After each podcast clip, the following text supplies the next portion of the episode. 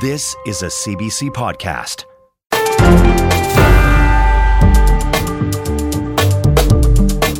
Hi there, I'm David Cochran, and this is the Power and Politics podcast for Friday, December 1st. The fragile truce between Israel and Hamas has broken. An Israel Defense Forces spokesperson about the next phase of this war is coming up. And Ontario Liberals elect a new leader this weekend. Our panel of Queen's Park insiders on who stands the best chance against Premier Doug Ford in 2026. Plus, the political pulse of this week's stunning allegation that an Indian government official allegedly orchestrated murder-for-hire plots across North America. We begin today in the Middle East, where the temporary truce between Israel and Hamas has expired. Fighting restarted today with Israeli airstrikes in Gaza and air raid sirens sounding in Israel. The exchange of hostages and detainees has halted and aid is cut off. In the hours before the truce was set to expire, both sides claimed that attacks were carried out by the other. Israel said it intercepted rockets from Gaza, and Hamas reported explosions and gunfire inside Gaza. U.S. Secretary of State Antony Blinken was in the region this week. He spoke with Israeli Prime Minister Benjamin Netanyahu and other government leaders. And this is what Blinken had to say after those meetings. I made clear that before Israel resumes major military operations, it must put in place humanitarian civilian protection plans that minimize further casualties of innocent Palestinians. But Israel has one of the most sophisticated militaries in the world. It is capable of neutralizing the threat posed by Hamas while minimizing harm to innocent men, women, and children. And it has an obligation to do so. Ultimately, that's not just the right thing to do, it's also in Israel's security interest. I'm joined now by Lieutenant Colonel Jonathan Conricus, a spokesperson for the Israel Defense Forces. Lieutenant Colonel, thanks for joining us again. Thank you for having me. The fighting has resumed. You've heard what the Secretary of State, Mr. Blinken, had to say. The U.S. says they would hope Israel will conduct your offensive into mostly southern Gaza differently this time. How do you plan to change things? Do you plan to change things as you begin this next phase of your offensive? Yes, what Secretary Blinken also said and wasn't broadcast here is that Israel definitely should defeat Hamas and eradicate Hamas, not exactly his words, but the gist of it was, take out Hamas and make sure that at the end of this war, Hamas doesn't exist. And that's an important thing to keep front and center, because that is what we are busy doing. And the details and the method by which we will do that will indeed incorporate the advice or guidance that has been given by the U.S. administration. We listen and we take notice, of course, and this has been the guiding principle all along, to get civilians out of the battlefield and to fight the enemy and the enemy only. And what we're doing this time is that we are perhaps more detailed and more granular in our approach. We have disseminated a map in Arabic for the Gazan population. This is kind of a zoning map at the neighborhood level, which will allow us to communicate our intentions to the people of Gaza, telling them ahead of time where there's going to be fighting and who specifically needs to evacuate. So it won't be a blanket statement of all of the people of Khan Yunis evacuate, but it'll be specific neighborhoods and it'll be very accurate. We're also very hopeful that the international community and specifically humanitarian organizations will be part of the solution and not part of the problem, but that they will help in facilitating aid to Palestinians that will be temporarily displaced, and to help create and sustain the humanitarian zone that we have erected in the northern part of Khan Yunis, which is also southern Gaza. So we're hopeful that this will be successful, and it is definitely our intention to fight the enemy and the enemy alone. Okay, I want to focus a little bit on this map you've talked about, because I understand leaflets have been dropped from the air with a QR code that takes people to the map to show where the safe zones would be. Sort of in the past, as we've talked throughout this, it has been get out of northern Gaza, move into southern Gaza, and it was more broadly based in terms of where the fighting would be and where the safer parts would be. But we've seen in the past that you've identified Hamas targets in, say, the Jabalia refugee camp, which we spoke about? What happens if you identify Hamas in some of these more granular neighborhood areas where you're telling people to go? What is the calculation there? How do you approach that differently than what we've seen in the past?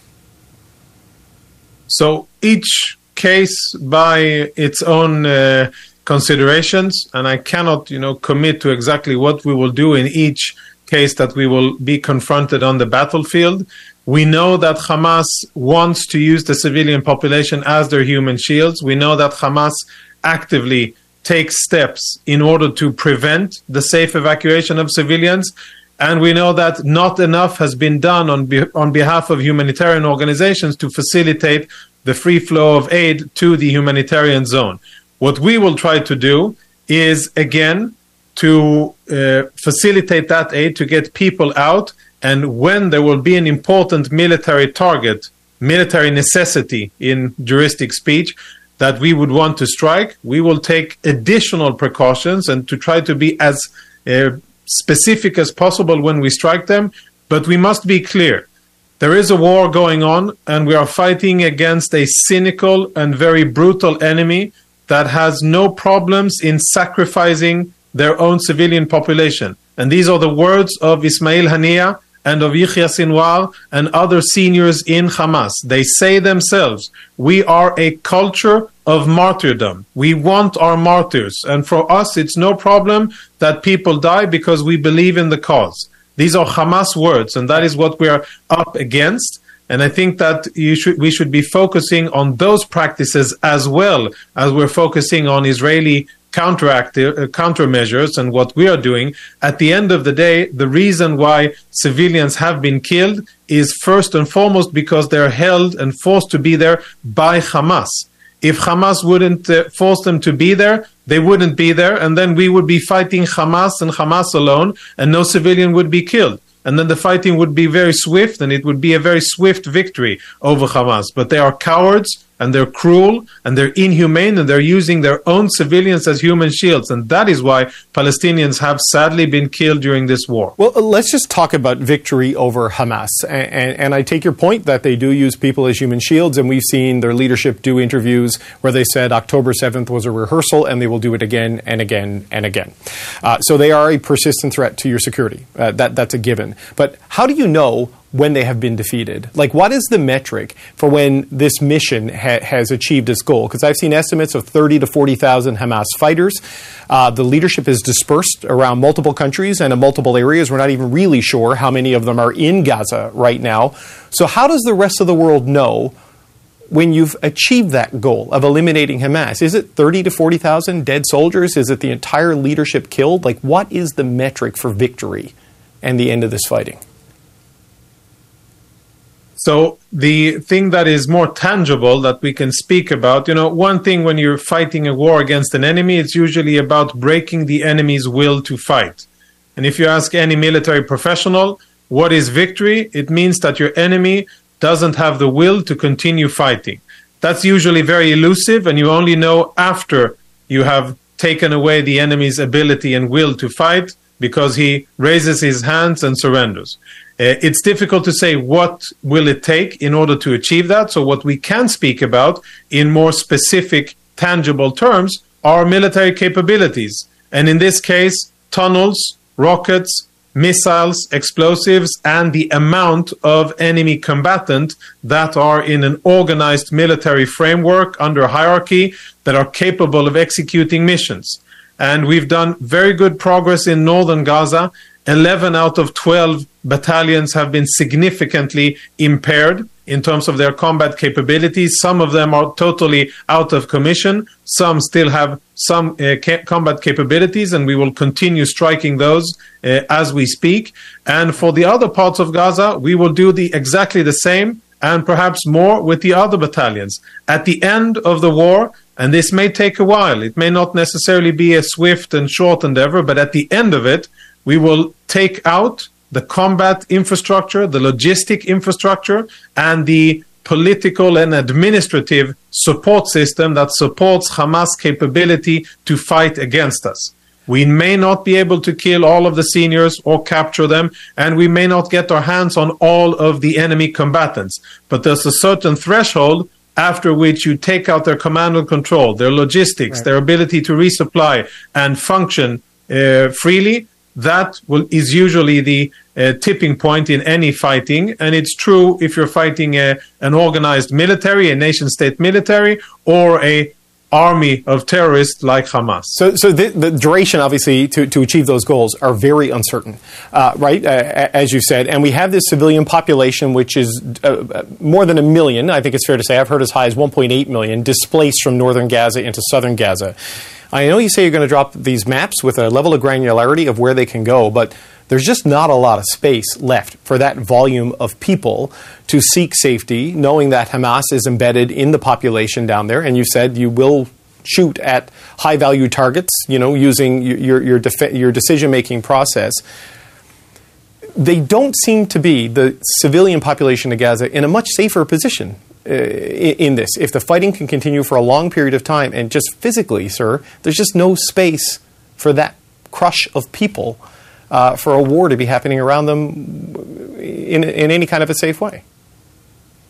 I agree with you that it is a difficult situation, very difficult, and I feel for the people in Gaza who are not supporters of Hamas and are stuck in very difficult condition. I understand. This is highly, highly inconvenient, and I'm sure even beyond that. But we don't really have a choice. If we don't finish this mission, if we don't take out Hamas, then they will come back, as you said, and try to do worse than October the 7th again and again and again. And it leaves us no choice but to finish the job with Hamas. We will do so while focusing on combatants, trying to spare civilians and keep them out of harm's way. It would be great, you know, for the sake of Palestinian civilians, if Hamas understood this, came out of their tunnels that they're hiding underneath the civilians with their hands up, turned over our 137 hostages that they keep in Gaza, and tell us that they surrender unconditionally. That would spare all the lives. I don't think that Israel would continue fighting if Hamas did that, and it's up to them. But we are left with no choice. We listen to our enemy, we see what they did on October the 7th, and we understand that in terms of our commitment to defending Israelis, we have no choice but to eradicate Hamas and make sure that our civilians can live safely in their homes. If we don't, they won't be able to. And therefore, unfortunately, we have to continue. We're sacrificing our own soldiers. They are at risk, and there's tremendous destruction and killing, which is not what we wanted. Again, we didn't want this war and we didn't start it. It's been forced upon us. But at the end of the day, we have no choice but to fight this war and to defeat Hamas. If we don't, Israelis will not be safe, and that will be an unsustainable situation. No choice, as you say, on your strategic objective of eliminating Hamas, but there will be a series of tactical choices that you will make throughout that process. And you've outlined how you're releasing this neighborhood-by-neighborhood sort of map to show where people can go. I know you've talked about... And the humanitarian zone. Right. Super important. Right, but in the past, you've used text messages, for example, to SMS messages to alert people. The criticism has been they've come too late, and the bombs came too quickly after that, and people didn't have time to go, or it wasn't safe for them to move. So how much notice do you give? This is what they've said. You can dispute it if you want. But how much notice will you give people on the fighting, on this? Because going back to the crush of people in a very difficult small space that has been the subject of intense fighting, they need time to move. Yeah. So what is the advanced warning standard? Yeah, I don't think that criticism is really fair, you know, and I don't think that those who criticize us in that way can give even one single example of any other military that was fighting to defend its own civilians living just a few miles away, that gave any warning to civilians within enemy territory to evacuate like we did. And mind you, we provided 2.5 weeks of notice. We told Gazans in northern Gaza 2.5 weeks ahead of before we started to maneuver, we told them that we're going to maneuver. Right. I think that is ample time to move mountains, not only 1.1 million people including evacuating hospitals and including evacuating people that are limited in their ability to move. But the decision was made by Hamas and by different UN organizations not to evacuate, not to listen to the warnings. And by doing so, they jeopardized the safety of those Palestinians. We gave warnings 2.5 weeks ahead of time, and we continue to warn. And even while we were fighting on the ground, we stopped the fighting for 4 and 5 hours every day in order to allow civilians to evacuate select areas where they were fighting. Frankly, I don't think that any other military has ever done that in modern times, and I don't think that that criticism towards the IDF is fair. So just a final point, sir. What you said earlier, that you would hope that humanitarian groups and aid groups will be part of the solution rather than part of the problem. You criticize them for not effectively delivering aid to people. The aid groups we've spoken with have said the fighting and the way the IDF has conducted things tactically has made it very difficult for them. Many of them have lost people, lost family members, been killed by the war in there. What is it you're saying the aid groups have done that wasn't appropriate here? Yeah, of course, that's sad that people who work for organizations that are supposed to be providing humanitarian aid, and I'm sure many of them do, were unfortunately killed as part of the fighting. I cannot take responsibility for them. I don't know exactly where they were and what happened. I can only express sadness that they were affected by the fighting. They were definitely not targeted by us, but these things unfortunately happen in war. What I'm saying is that if you remember our previous conversations a month ago and a month and a half ago, when we issued our warning, please evacuate, the response that we got from UNRWA, from the World Health Organization, from UNICEF, and from Doctors Without Borders was, this cannot be done. You mustn't move people from the battlefield. Now the criticism is you didn't give them enough time. What I'm saying is that both. Yeah, well, obviously, it's always easy and in vogue to criticize Israel, but we are really trying to protect our civilians and minimize the damage to non-combatants, and that is why we have told them to evacuate and we have told them where to go. Unfortunately, instead of humanitarian organizations who are supposed to care for the humanitarian needs of the Palestinians and not to be a tool that eternalizes Hamas control over the Gaza Strip, they're supposed to help with that. And I fail to understand what their reasoning is. They understand that war is coming. They understand that if people remain in a combat zone, there will be casualties. Why on earth would you not help them? Why wouldn't you persuade them? Why wouldn't you put your vehicles at their disposal? Why wouldn't you evacuate hospitals ahead of time? Why wait for things to become severe and for these tragic, horrible scenes that we've seen over the last month and a half? Why do that? Only to use it against Israel as a way of a political tool and to help Hamas in their propaganda campaign.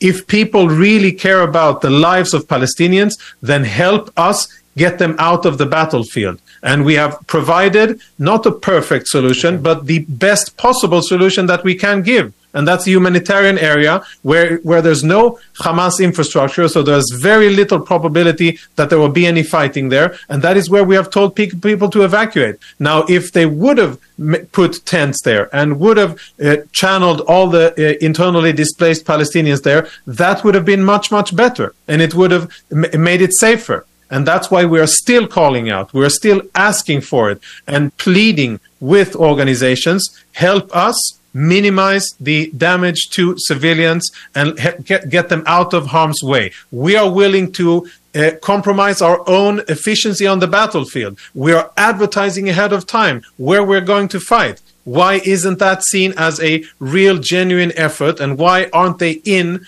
part of the solution instead of helping Hamas putting people in harm's way? I really can't understand it. Okay. That is a much longer conversation. I've used up all of our time, but I the aid groups would have a very different version of that, and perhaps we can discuss it at a future date. But Lieutenant Colonel Jonathan Conricus, a spokesperson for the Israel Defense Forces, thank you very much for joining us today.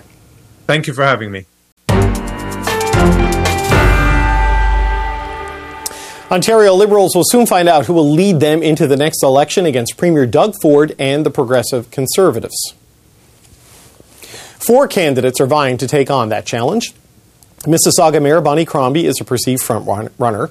Meanwhile, MPs Nate Erskine-Smith and Yasser Naqvi have teamed up to encourage their backers to select them as first and second on the ranked ballot in the hopes of stopping Crombie. A deal MPP Ted Hsu, the fourth candidate, declined to be a part of.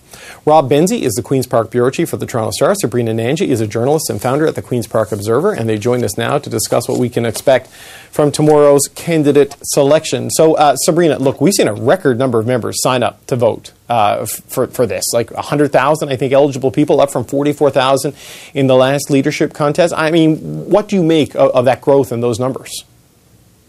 Yeah, I mean, the Grits are feeling galvanized. Like you said, it's record numbers for them, over 100,000, just over 103,000 members signed up. That's record numbers for them, but I think it all is going to depend on who actually showed up for this. I mean, for the first time ever, the Liberals are electing their leader through one member, one vote, ranked ballot. That's kind of what we're used to seeing from most other political parties across the country. It's how Doug Ford became leader of the PCs back in 2018. And so really every vote mattered. Voting happened last weekend. We're going to get the ballot count tomorrow. But the Grits are feeling good. They're really pumped up. Now, don't forget, they've been, in the penalty box since 2018. They have, the third place unrecognized status in the House, but they have managed to pay off their campaign debt. This Liberal leadership race not only got them a bunch of headlines, it's very competitive. That's also a win for any political party, more than the NDP could say, because, of course, they just sort of coronated Marit Stiles for the NDP, who ran unopposed. They brought in millions of dollars. Just Bonnie Crombie herself brought in more than 1.2 million. That's, of course, we know that a cash arsenal matters when you want to run a competitive election campaign. And so they're feeling good right now. It's still a long ways for them to go. But I think that they're seeing this as their way to, come back to relevancy in Ontario. So Rob, 100,000 people eligible to vote, that doesn't mean 100,000 people voted, right? It's almost never that way. Sign-ups are one thing. Delivery is another. Do we have a sense of, who got their numbers out, who's feeling pretty good, how big the turnout actually was, and any indicators as to what we might see? I think, Liberals haven't told us yet how many people voted, but I'm assured that it was fewer than 25,000. So that's less than a quarter of eligible. Now, remember, David, membership in the Liberal Party is free. So because people didn't have to pay $10 or $20 to join, they didn't really have as much skin in the game as party members often do. They eliminated the fee. Stephen Del Duca, the previous leader, did that as a way to get more people interested in the party. And it has helped, to Sabrina's point. They have paid or enlisted 103,000 members. The problem is, the majority of those didn't show up last weekend. I don't know who got their vote out most effectively. I think Bonnie Crombie is probably going to win. That's the safest bet. Whether she can win on the first ballot or the second ballot, I don't know. I mean, her campaign is very confident. As Sabrina mentioned, she raised $1.2 million. The runner-up in the fundraising was Nate Erskine-Smith, who raised $515,000. Right. So, less than half. And Erskine-Smith is a pretty effective, organizer as well, as is Yasser Naqvi, and to a lesser extent Ted Hsu. He raised Yasser and Ted each raised under $400,000. But this has been good. A competitive race has been good for the party. There are four solid candidates. They've got people enthusiastic about a party that was in power for 15 years, from 2003 to 2018, and as Sabrina mentioned, doesn't even have official status in the legislature. They only have 9 MPPs in the 124-member House, and you need 12 to be recognized as a party. But it's interesting, Sabrina, you put that 100,000 number in the window of people you've signed up, but if Rob's intelligence is right, and I have no reason to doubt it, that fewer than 25,000 people voted. I mean, look, 103,000 is still good for your data collection and your email blasts and all of those things come the election. But if the turnout is that low compared to its potential, who do you think that favors? Is it Crombie, the front runner, or can this Naqvi, Erskine-Smith sort of vote for me, vote for him alliance get them into the pole position here? Yeah, I think certainly this strategic voting tactic from Erskine-Smith and Naqvi will probably take some support away. I guess it remains to be seen if it's actually going to work. I talk to people in Bonnie Crombie's camp, as Benzie mentioned, they're feeling very confident right now. And according to their internal numbers, you know, they've told me that there's no path to victory for any of her rivals, which is pretty bold, you know, to say before we actually have the ballot count. But they're feeling very good. I think that, you know, Bonnie Crombie has been seen as the front runner for a lot of reasons throughout the race, not only her fundraising prowess, but she's popular in the GTA, obviously Mississauga mayor. And we know that the 905 is a vote-rich area that can make or break you at Queen's Park. She's also very good at getting under Doug Ford's skin. I mean, the premier's office, Ford, they take any opportunity they can to, you know, make jabs at Bonnie Crombie even before she's taken the party crown. And so I think that's a clear sign. They see her as a threat. And certainly, you know, a lot of people are looking at her as the one to bring them back to the premier seat eventually. So Rob, on that point, right, we have seen Ford take shots at Bonnie Crombie because of this, you know, front-runner 905 kind of status. She's faced some criticism for allowing development in the Green Belt and different things like this. Is she who the Conservatives fear the most? Is she who the New Democrats fear the most? Because I don't know if we talk enough about that, right? The move to displace Marit Stiles and the NDP as the official opposition here. What's your read on it? I think that she's who the Tories fear the most, for sure. Now, we have an Abacus poll in the Star today that shows she would bring the Liberals to 31 points and Ford would be at 39 points in a theoretical head-to-head contest with the NDP in third. And that's better than without her at the helm, where it's 42 for the Tories and 23 for the Liberals, and the NDP's at 24. So she certainly, and the Tories are doing their own research, I'm sure, that shows similar things. So, you know, she also lives kind of rent-free in Doug Ford's head. It's very interesting to watch. He visibly gets ticked off when you mention her name. He knows her well because they worked together when she was mayor of Mississauga on a bunch of initiatives. And she just, Sabrina is right, she rankles him, gets under his skin. I'm willing to bet, David, that if I asked Mr. Ford who the other three candidates were, he couldn't name them. Because he's never mentioned any of them that I've heard.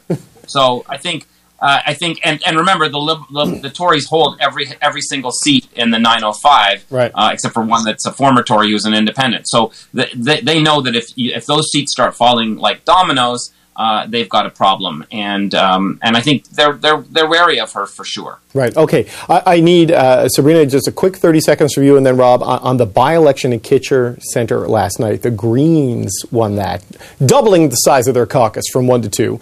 What does it mean to see the Greens break through in Kitchener Centre like this?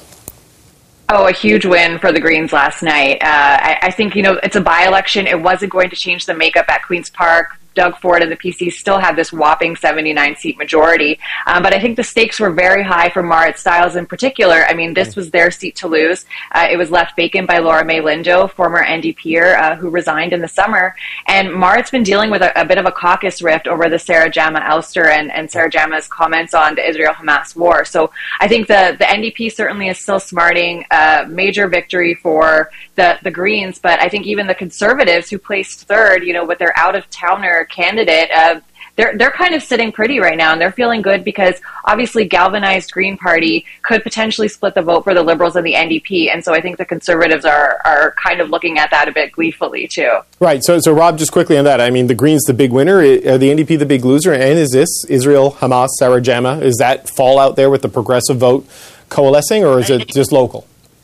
Yeah, although, I mean, we know the federal Green Party had its own implosion over the Middle East, too. So I'm not really sure that that's the factor there. I think it was a strong local candidate. The Green candidate was a popular counselor. They ran a good campaign. But Sabrina's right. This was a very, very bad result for the New Democrats. They held the seat. They won 40% of the vote last year when they won the seat. And then the MPP decided she didn't want to be an MPP anymore.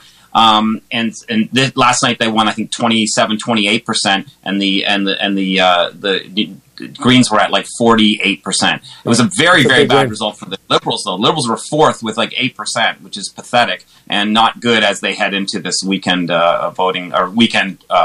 leadership race. Okay, gang, always appreciate it. Rob Benzie with the Toronto Star, Sabrina Nanji with the Queen's Park Observer. Thanks so much. Thanks. the news coming out of the United States further underscores what we've been talking about from the very beginning, which is that India needs to take this seriously. Bombshell allegations outlined in a U.S. indictment quickened the pulse of national and international politics this week. The step-by-step details of a murder-for-hire plot allegedly orchestrated by an official in the Indian government may help explain the Prime Minister's decision to publicly accuse India of playing a role in the murder of Hardeep Singh Nijjar, a Sikh activist gunned down in British Columbia in June. It also casts new light on those hot takes about the cold shoulder Justin Trudeau seemed to get from Indian Prime Minister Narendra Modi at the G20 summit in New Delhi. That's where we're going to start things off with our panel of party insiders. Greg McEachern, former Liberal ministerial staffer, now with Can Strategies. Melanie Richey, former Director of Communications to the New Democratic Party and now a senior consultant with Earnscliff Strategies. And Fred DeLorey, former Conservative campaign manager and partner at North Star Public Affairs. Happy Friday, gang. So this is the 15-page indictment, which spells all of this out and suggests, Greg, that the Americans have a lot of phone evidence, digital evidence, source evidence, and even money that they their undercover operative was given. How do we view what happened in September with Justin Trudeau and Narendra Modi now that this has come out in the U.S.? If I was to be really cynical, if it happens in the United States, we take it seriously. But when it happens in Canada, well, Justin Trudeau must have stepped on a rake here. There were tremendous, horrendous bad takes. And sorry to plug my Twitter feed, but I've been going through them this afternoon in preparation for the show. Yeah, you've been dunking like Jordan, you know? And it'll never come back and bite me, I'm sure. Yeah, no. But yeah, there were some really, really bad takes. And I will remind people that part of the reason why the government chose to tell Parliament the way they did was their hand was being forced by the Globe and Mail. Yes. You know, there's a Canadian who does some commentary for CNN, for example, and his column for CNN, when I went back and looked at it, he was questioning why the Prime Minister chose to do it at this time. Well, that's a pretty basic fact to have left out at the time, but it's also very telling about the type of reporting we have. There are a lot of columns that were written about this. What I've noticed as well, there's some politicians as well, but what I've noticed as well about with those columns is a lot of those columnists have not said a word this week about the American revelations. Yeah, that's interesting. Mel, what's your take on what we learned and how the hindsight we now have because of it? Yeah, so I think some people did a really good job back in September to treat this very carefully. This was, at the time, an allegation about a Canadian that was killed on Canadian soil. Yep. And it should have been taken with the utmost care and without any partisan politics, any partisan shots as it related to that. And the Indian trip as well, all of the rhetoric that we saw around that about, you know, Justin Trudeau stepping into it or Justin Trudeau false moves, whatnot. I remember at the time I thought, some of this just isn't, and I don't have the word in English still, but c'est pas digne d'un premier ministre. Like, it's not at the level that you expect somebody who's running to be prime minister to operate in. And that's what I had felt at the time about some of the rhetoric that we saw from Pierre Poilievre. And I'm sure Canadians across the country probably felt the same way. So to see this coming out of the United States probably for a lot of folks is not reassuring, but it confirms what they've thought for a while. And hopefully we see more actions taken in the next little bit about how this is going to be dealt with in the future. Yeah, Roland Parrish from the University of Ottawa, who used to be the foreign policy advisor for the Prime Minister. So, you know, take that in perspective. He called it a vindication yesterday. I don't know. These are allegations. They're not proven. Fred, your take on this one? Yeah, I think it is a vindication. At the end of the day, the Prime Minister rose with some very serious allegations, and we're now seeing, you know, our biggest ally is dealing with the exact same issue and has evidence on it. Again, allegations, yes, but it seems to be vindicated in that regard.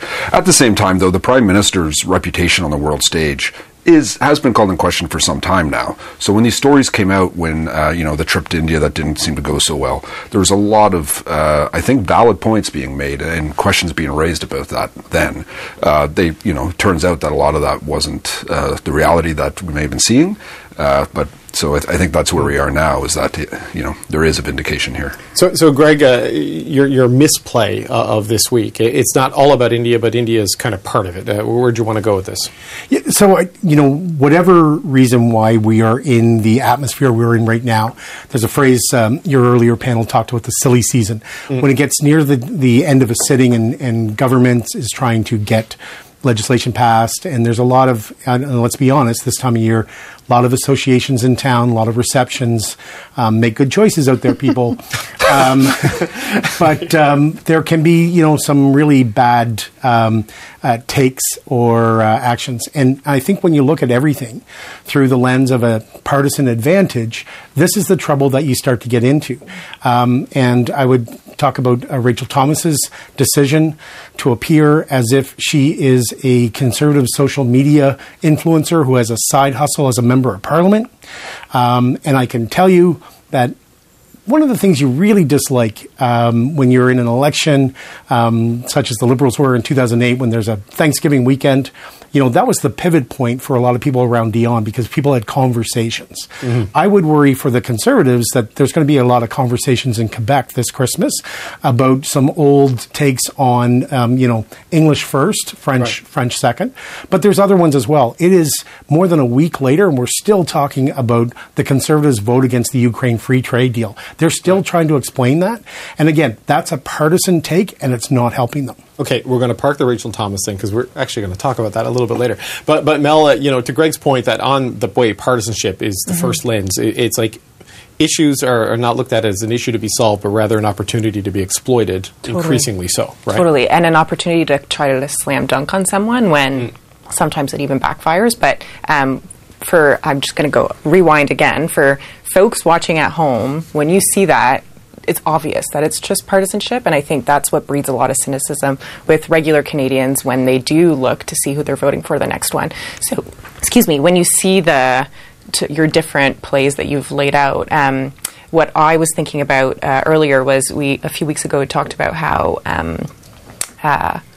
disciplined Pierre Poilievre and the Conservatives have been lately, and have been really punching through on housing and affordability, and I think that's why we're seeing the numbers shift the way that they have in polling. I think when you get too comfortable, you make mistakes, and those numbers will maybe change a little bit, or you make these silly, undisciplined comments, and that's what makes the news. So I think it was a second week of maybe less disciplined messaging from the Conservatives, and we're seeing these different stories. Fred, you know, in sports they call them trap games, right? Where you think you're so much better than the opponent, you let your guard down, and you start to make mistakes, and it suddenly makes it competitive again. Is this what we're kind of seeing here a little bit? That's actually a great analogy. It seems like sometimes, maybe you lose a few weeks or a few games. At the end of the day, you still win the championship.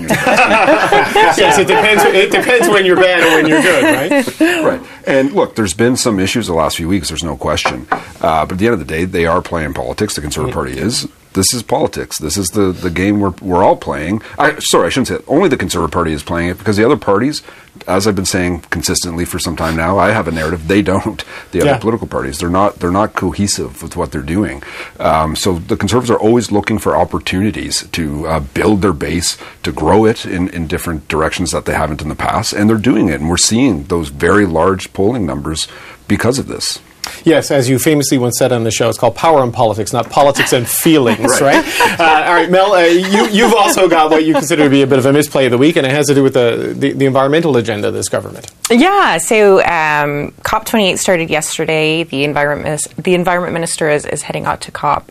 We've seen a few setbacks on the government's environmental plan in the last few weeks, and for a government that was really focused on this being a part of their legacy, part of what they do as government in Canada, it was disappointing to see the government not really have a narrative going into COP. The minister was doing interviews, and all I could hear was, well, we don't really have something yet to present, because we're still dealing with the blows from the Supreme Court, which legitimate in the application of what you're trying to announce, but that, if that's your only message, especially to folks who are maybe questioning your commitment to the environment after the exemption on the carbon tax, probably not what they wanted to see this week heading into that conference. Greg, maybe not a clear message going in, but it sounds like there's going to be a clear message coming out, because it sounds like we're going to get an oil and gas emissions cap before COP is over, right? Like Stephen Guilbeau's over there, I guess there will be some sort of companion announcement here in Canada. Mm-hmm. Otherwise, you know, man the ramparts. I mean, what do you think of this, this situation with COP? Well, I think if you look, I think there's 19 Liberal MPs that have been calling for something similar. Mm-hmm. Going from some National Observer reporting there and from memory, so hopefully I have that correct. So I would not be surprised around that. But, you know, the challenge is, the Prime Minister put it this week, sounded very similar to some things we were talking about last Friday night when we were talking about whether or not the FES, the Fall Economic Statement, broke through. And the Prime Minister said, well, everybody wants to talk about Pierre Poilievre's week and, right, and how that went. So you do have so many choices that, you know, what is going to break through. You know, Fred talks about the narrative. Yeah, there's a narrative, but you have this other issue when you're government. It's called governing.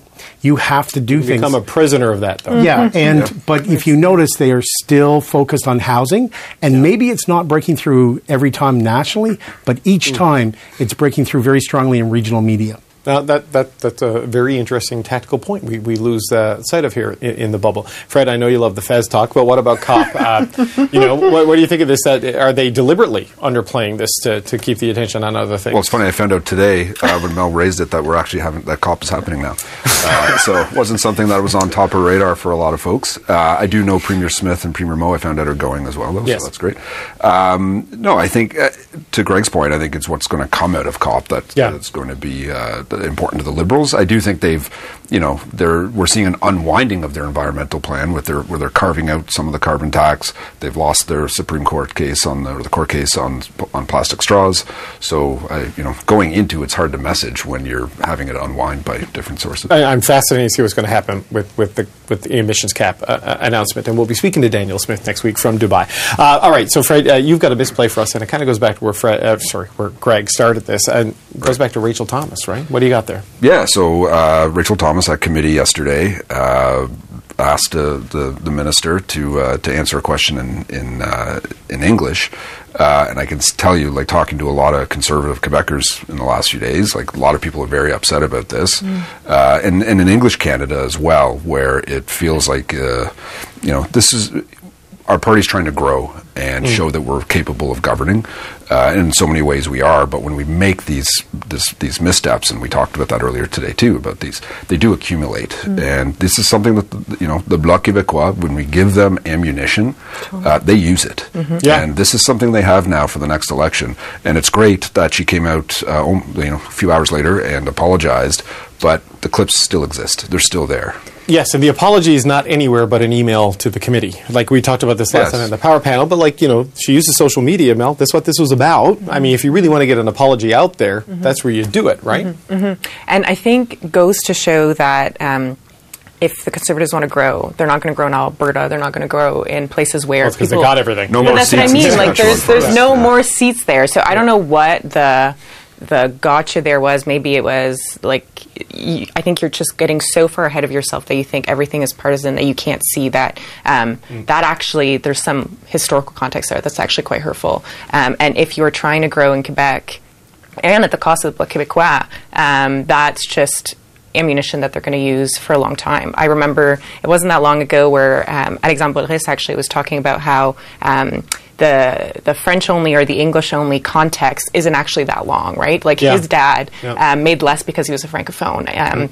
So that history and that hurt, a lot of folks still live it in a really real way. And if they don't, their parents have told them about it. So for the Conservative MPs who are in Quebec, I'm sure they're not very pleased right now. And that'll be a hard hill to climb in the next election for sure. Okay, we got about 60 seconds left in the show. Greg, what's your take? We were told after Quebec City, where they had their convention, and that was on purpose why they were in Quebec, that they were not going to be, you know, smug. But I think polls have gone to their head, and this is why the Conservatives are making these kind of mistakes. As a friend of mine said to me this week, the drapes don't measure themselves. So people may be, you know, out a little bit ahead. Marie Vastel on your earlier panel talked about how much this resonated in Quebec.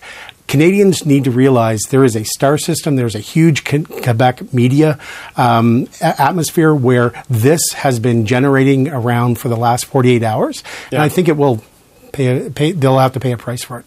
Okay. We got to leave it there, gang. I always appreciate it. Thank you so much, Fred DeLorey, Melanie Richey, Greg McKechnie. Thanks so much. And this is it's Friday. It's the first day of December, and we're preparing for some holiday shows already. For one of those shows, we're going to assemble a group of our CBC journalists to answer your questions about the top political stories of the year. So send us your questions. You can email us, politics@cbc.ca. What did you think was the biggest political story of the year? What do you want to know about what it's like to report on politics? And what political stories are you going to watch for in the new year? Again, that email is politics@cbc.ca. That's it for today. If you like this episode, please follow the pod and catch our next live show on CBC News Network. We're on weekdays at 5 p.m. Eastern Time. I'm David Cochran. Thanks for listening.